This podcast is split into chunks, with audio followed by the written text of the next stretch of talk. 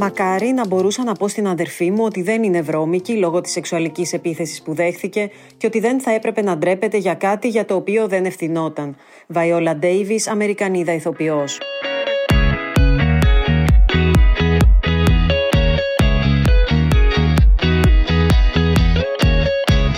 Σύμμαχο των γυναικών που έχουν πέσει θύματα ενδοοικογενειακής βίας αποτελεί το κουμπί πανικού, μια έξυπνη ψηφιακή εφαρμογή της ελληνικής αστυνομίας που λειτουργεί πιλωτικά από τον περασμένο Μάρτιο σε Αθήνα και Θεσσαλονίκη.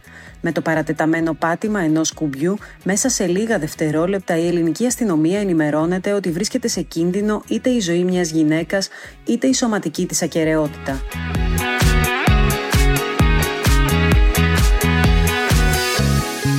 Για το θέμα συζητάμε με την εκπρόσωπο τύπου της ελληνικής αστυνομίας Κωνσταντία Δημογλίδου.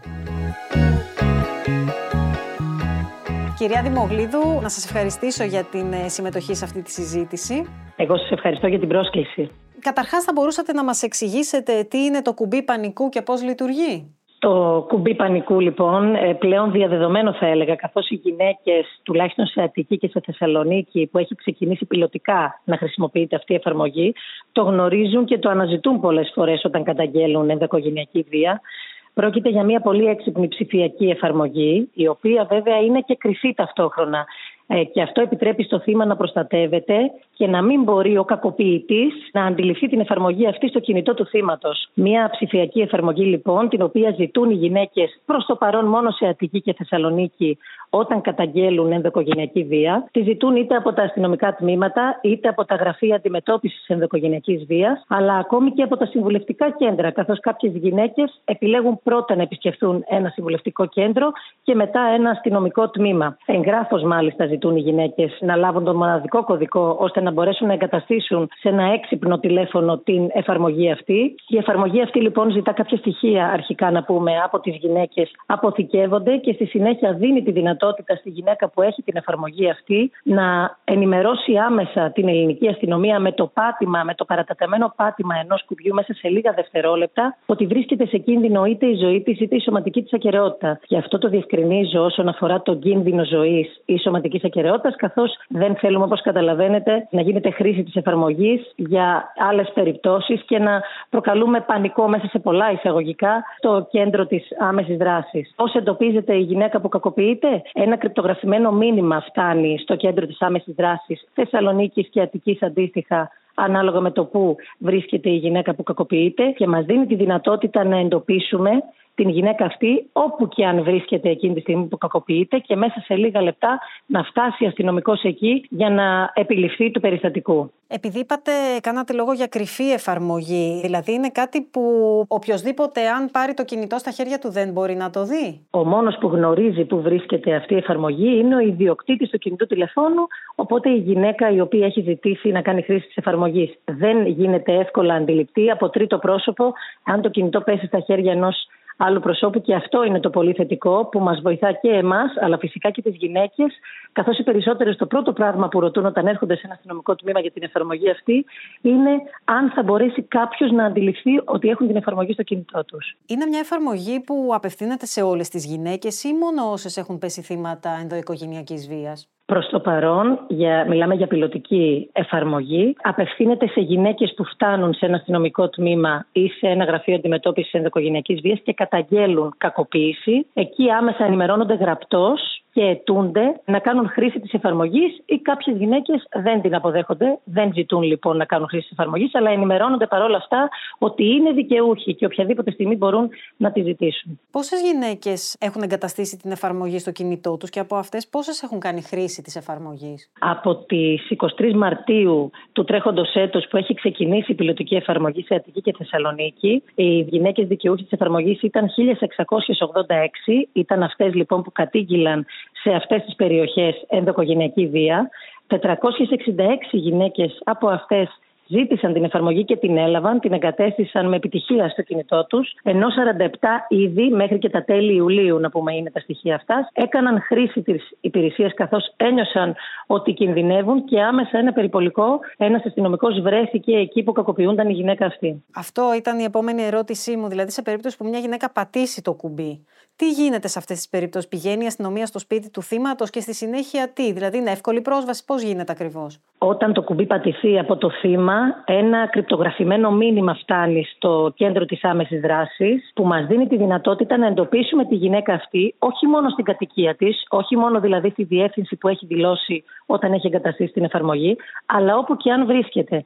Είναι δυνατός λοιπόν ο γεωεντοπισμός της γυναίκας και είναι πολύ σημαντικό, καθώς η κακοποίηση μπορεί να γίνεται εκτός του σπιτιού. Μπορεί να γίνεται σε κάποιον εξωτερικό χώρο, μέσα σε κάποιο αυτοκίνητο ή σε κάποιο άλλο οίκημα. Και μέσα σε πόσο χρόνο μπορεί να φτάσει εκεί η αστυνομία, Έχουν δείξει τα δεδομένα της αστυνομίας ότι η ανταπόκριση σε ένα περιστατικό της άμεσης δράσης, είτε της ομάδας Δίας, που στατιστικά είναι η πρώτη υπηρεσία που φτάνει σε ένα επίγον περιστατικό, είναι μέσα σε δύο έως τρία λεπτά. Έχουν σωθεί γυναίκες χάρη σε αυτή την εφαρμογή; Και αν ναι, πόσες, δηλαδή έχετε καθόλου περιστατικά που πήγε κάποιος αστυνομικός εκεί και απέτρεψε μια επίθεση; Εγώ, χωρίς να θέλω να δώσω στοιχεία και αυτό για να προστατέψω τα θύματα πάνω απ' όλα, για τι 47 γυναίκες που έκαναν χρήση της εφαρμογής, θα σας πω ότι σε όλες τις περιπτώσεις έφτασε άμεσα η ελληνική αστυνομία και είτε συνέλαβε το δράστη, είτε κατάφερε να σώσει το θύμα. Μπορεί μια τέτοια εφαρμογή να λειτουργήσει αποτρεπτικά, αν π.χ. ο σύζυγος μιας γυναίκας αντιληφθεί ότι την έχει εγκαταστήσει στο κινητό της με κάποιο τρόπο. Θεωρώ ότι και η απλή λογική, ακόμη και για έναν κακοποιητή, ο οποίος μπορεί να είναι χρόνια κακοποιητής για μια γυναίκα, θεωρώ ότι αυτή η εφαρμογή λοιπόν μπορεί να δράσει αποτρεπτικά. Αυτό θέλουμε κι εμείς, γι' αυτό και πρέπει να γίνει πρώτα πιλωτική εφαρμογή, να δούμε πώς θα εξελιχθεί, να πάρουμε δεδομένα και αποτελέσματα από αυτή την εφαρμογή, να δούμε για παράδειγμα αν οι γυναίκες που χρησιμοποίησαν την εφαρμογή και ενημερώθηκε η ελληνική αστυνομία και έφτασε μέσα σε δύο έως πέντε λεπτά στο περιστατικό, αν αυτή η γυναίκα θα ξαναδεχτεί κακοποίηση, να δούμε πόσο λειτουργεί αποτρεπτικά. Αλλά αυτό θα μπορούμε να το δούμε σε βάθος χρόνου, όταν ολοκληρωθεί τουλάχιστον ένα έτος από την ε, πιλωτική εφαρμογή αυτής της ψηφιακής εφαρμογής. Θα λάβουμε και εμείς ανάλογα αποτελέσματα. Φυσικά για την ελληνική αστυνομία είναι πολύ σημαντικό, καθώς έχουμε δει πολλές περιπτώσεις που μια γυναίκα μπορεί να κακοποιείται και να μην μπορεί, να μην είναι σε θέση ούτε να καλέσει την ελληνική αστυνομία, ούτε να καλέσει σε βοήθεια για να την ακούσει κάποιος που ίσως μένει κοντά στο σπίτι όπου κακοποιείται. Και φυσικά δεν προλαβαίνει να στείλει και κάποιο μήνυμα, καθώς η άμεση δράση, το 100, το λεγόμενο 100, δίνει τη δυνατότητα στους πολίτες να στείλουν ακόμη και ένα μήνυμα και να καλέσουν σε βοήθεια. Σε γενικές γραμμές, έρχονται γυναίκες στα γραφεία σας να καταγγείλουν περιστατικά κακοποίησης; Πόσο δύσκολο είναι για τα θύματα αυτά να κάνουν μια καταγγελία; Θα σας πω ότι οι αριθμοί μάλλον των γυναικών που έχουν φτάσει σε μια αστυνομική υπηρεσία ή σε ένα γραφείο αντιμετώπισης ενδοκογενειακής βίας είναι αυξημένοι. Και φέτος, το πρώτο εφτάμινο του 2023, λίγο αυξημένοι βέβαια σε σχέση με τα προηγούμενα έτη, καθώς είδαμε να διπλασιάζονται από το 2021 στο 2022 τα περιστατικά. Είναι κατά 500 παραπάνω φέτος τα περιστατικά, αλλά αυτό δεν σημαίνει ότι έχει αυξηθεί η ενδοκογενειακή βία για εμάς. Δεν σημαίνει ότι πιο πολλές γυναίκες κακοποιούνται. Γιατί το λέω αυτό, Γιατί συνήθως η γυναίκα που φτάνει σε μια αστυνομική υπηρεσία δεν είναι δυστυχώς η πρώτη φορά που κακοποιείται. Υπάρχει κακοποίηση συνήθως χρόνια, η οποία φυσικά κλιμακώνεται. Ξεκινά με απειλές, με ψυχολογική βία και συνεχίζει με σωματική βία και απειλές φυσικά για τη ζωή της γυναίκας. Επομένως, αυτός ο αριθμός μας δείχνει εμάς ότι ίσως οι γυναίκες πλέον παίρνουν την απόφαση και ναι, φτάνουν σε ένα αστυνομικό τμήμα. Και βλέπουμε ότι είναι και ενημερωμένες οι γυναίκες. Τόσο για το πολύ οργανωμένο δίκτυο των συμβουλευτικών κέντρων που διαθέτει το νέο πλέον Υπουργείο Οικογένειας, καθώς υπάγονται εκεί τα συμβουλευτικά κέντρα, όσο και για την ύπαρξη των γραφείων αντιμετώπισης ενδοκογενειακής βίας. Βλέπουμε ότι οι γυναίκες αναζητούν αυτά τα γραφεία τα προτιμούν ίσως σε πολλές περιπτώσεις από ένα αστυνομικό τμήμα για τους δικούς τους λόγους.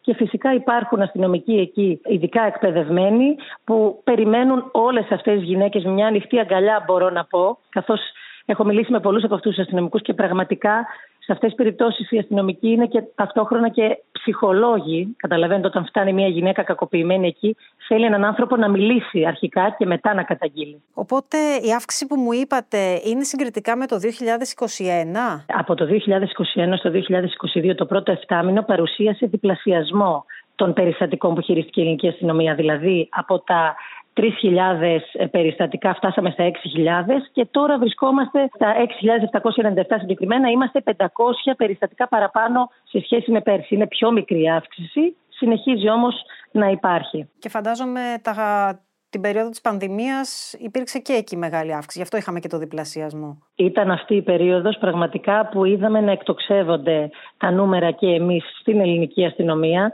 Δημιουργήθηκε έτσι και η ανάγκη της δημιουργίας των γραφείων αντιμετώπισης ενδοκογενειακής βίας για να χειριστούν αυτά τα περιστατικά, των οποίων το προσωπικό να πούμε ότι είναι στην πλειοψηφία του γυναίκες, όχι για κάποιον άλλο λόγο, αλλά επειδή τα θύματα στην πλειοψηφία τους, σχεδόν το 80% των περιπτώσεων και των περιστατικών ενδοκογενειακής βίας που έχει διαχειριστεί η ελληνική αστυνομία, τα θύματα είναι γυναίκες. Γι' αυτό και προτιμούμε να στελεχώνονται με περισσότερες γυναίκες στα τμήματα αυτά. Μετά την καταγγελία, μπορεί να λάβει κάποια μέτρα η αστυνομία, έχει για παράδειγμα τη δυνατότητα να κρατήσει απόσταση των θήτη αν μια γυναίκα κινδυνεύει ή πρέπει να έχουν προηγηθεί κάποια ασφαλιστικά μέτρα; Η ελληνική αστυνομία μπορεί να παρέμβει κάθε φορά που ενημερώνεται φυσικά ότι μια γυναίκα κακοποιείται. Κάνει ανακριτικές, προανακριτικές μάλλον για να είναι σωστή πράξη. Εφόσον υπάρχει δικαστική απόφαση, φυσικά και μπορεί η γυναίκα να την κοινοποιήσει στο αστυνομικό τμήμα ώστε να έχει τη δυνατότητα να κρατήσει απόσταση τον κακοποιητή, αλλά όχι κάποια ενέργεια που να μην είναι νόμιμη. Σε περίπτωση λοιπόν που δεν υπάρχει κάποια δικαστική απόφαση, δεν υπάρχει τρόπος ο τρόπος τον οποίο ανακοινώνουμε και στα θύματα δικογενειακής βίας που φτάνουν σε μια αστυνομική υπηρεσία για να κρατηθούν μακριά από τον κακοποιητή είναι η ενημέρωση για τα συμβουλευτικά κέντρα και τις δομές το οργανωμένο δίκτυο δομών που υπάρχει, που ανήκουν στη Γενική Γραμματεία Ισότητας και Ανθρωπίνων Δικαιωμάτων. Απευθύνονται οι γυναίκες εκεί για κοινωνική, για ψυχολογική στήριξη, αλλά και νομική συμβουλευτική που παρέχουν τα κέντρα αυτά. Οπότε τους δίνεται η δυνατότητα να μένουν μακριά από τον κακοποιητή τους. Ποια η σχέση του θύματος με τον θήτη στο μεγαλύτερο ποσοστό περιστατικών, είναι σύντροφος, σύζυγος, συγγενής; Και συνήθως γιατί; Τι είναι αυτό που οθεί κάποιον να κακοποιήσει μια γυναίκα; Στα περισσότερα περιστατικά ενδοκογενειακής βίας υπάρχει είτε συντροφική σχέση, είτε κάποια συντροφική σχέση υπήρχε στο παρελθόν και συνεχίζει η κακοποίηση. Μιλάμε για ζευγάρι λοιπόν, μιλάμε για ερωτική σχέση ανάμεσα στον κακοποιητή και στο θύμα, στην πλειοψηφία ξαναλέω των περιστατικών, καθώς υπάρχουν πολλά περιστατικά ενδοκογενειακής βίας με ανήλικα θύματα, γνωρίζουμε όλοι, είτε είναι αρσενικού είτε θηλυκού φύλου. Τώρα, τι οδηγεί έναν άνθρωπο στο να κακοποιήσει μία γυναίκα,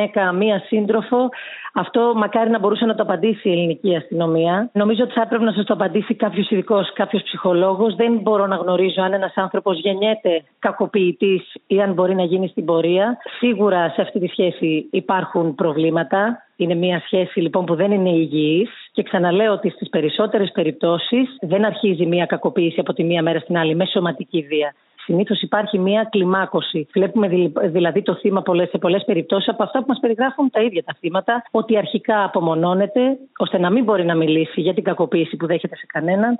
Στη συνέχεια αρχίζουν οι απειλές, Υπάρχει και η εξύβριση πολλές φορές.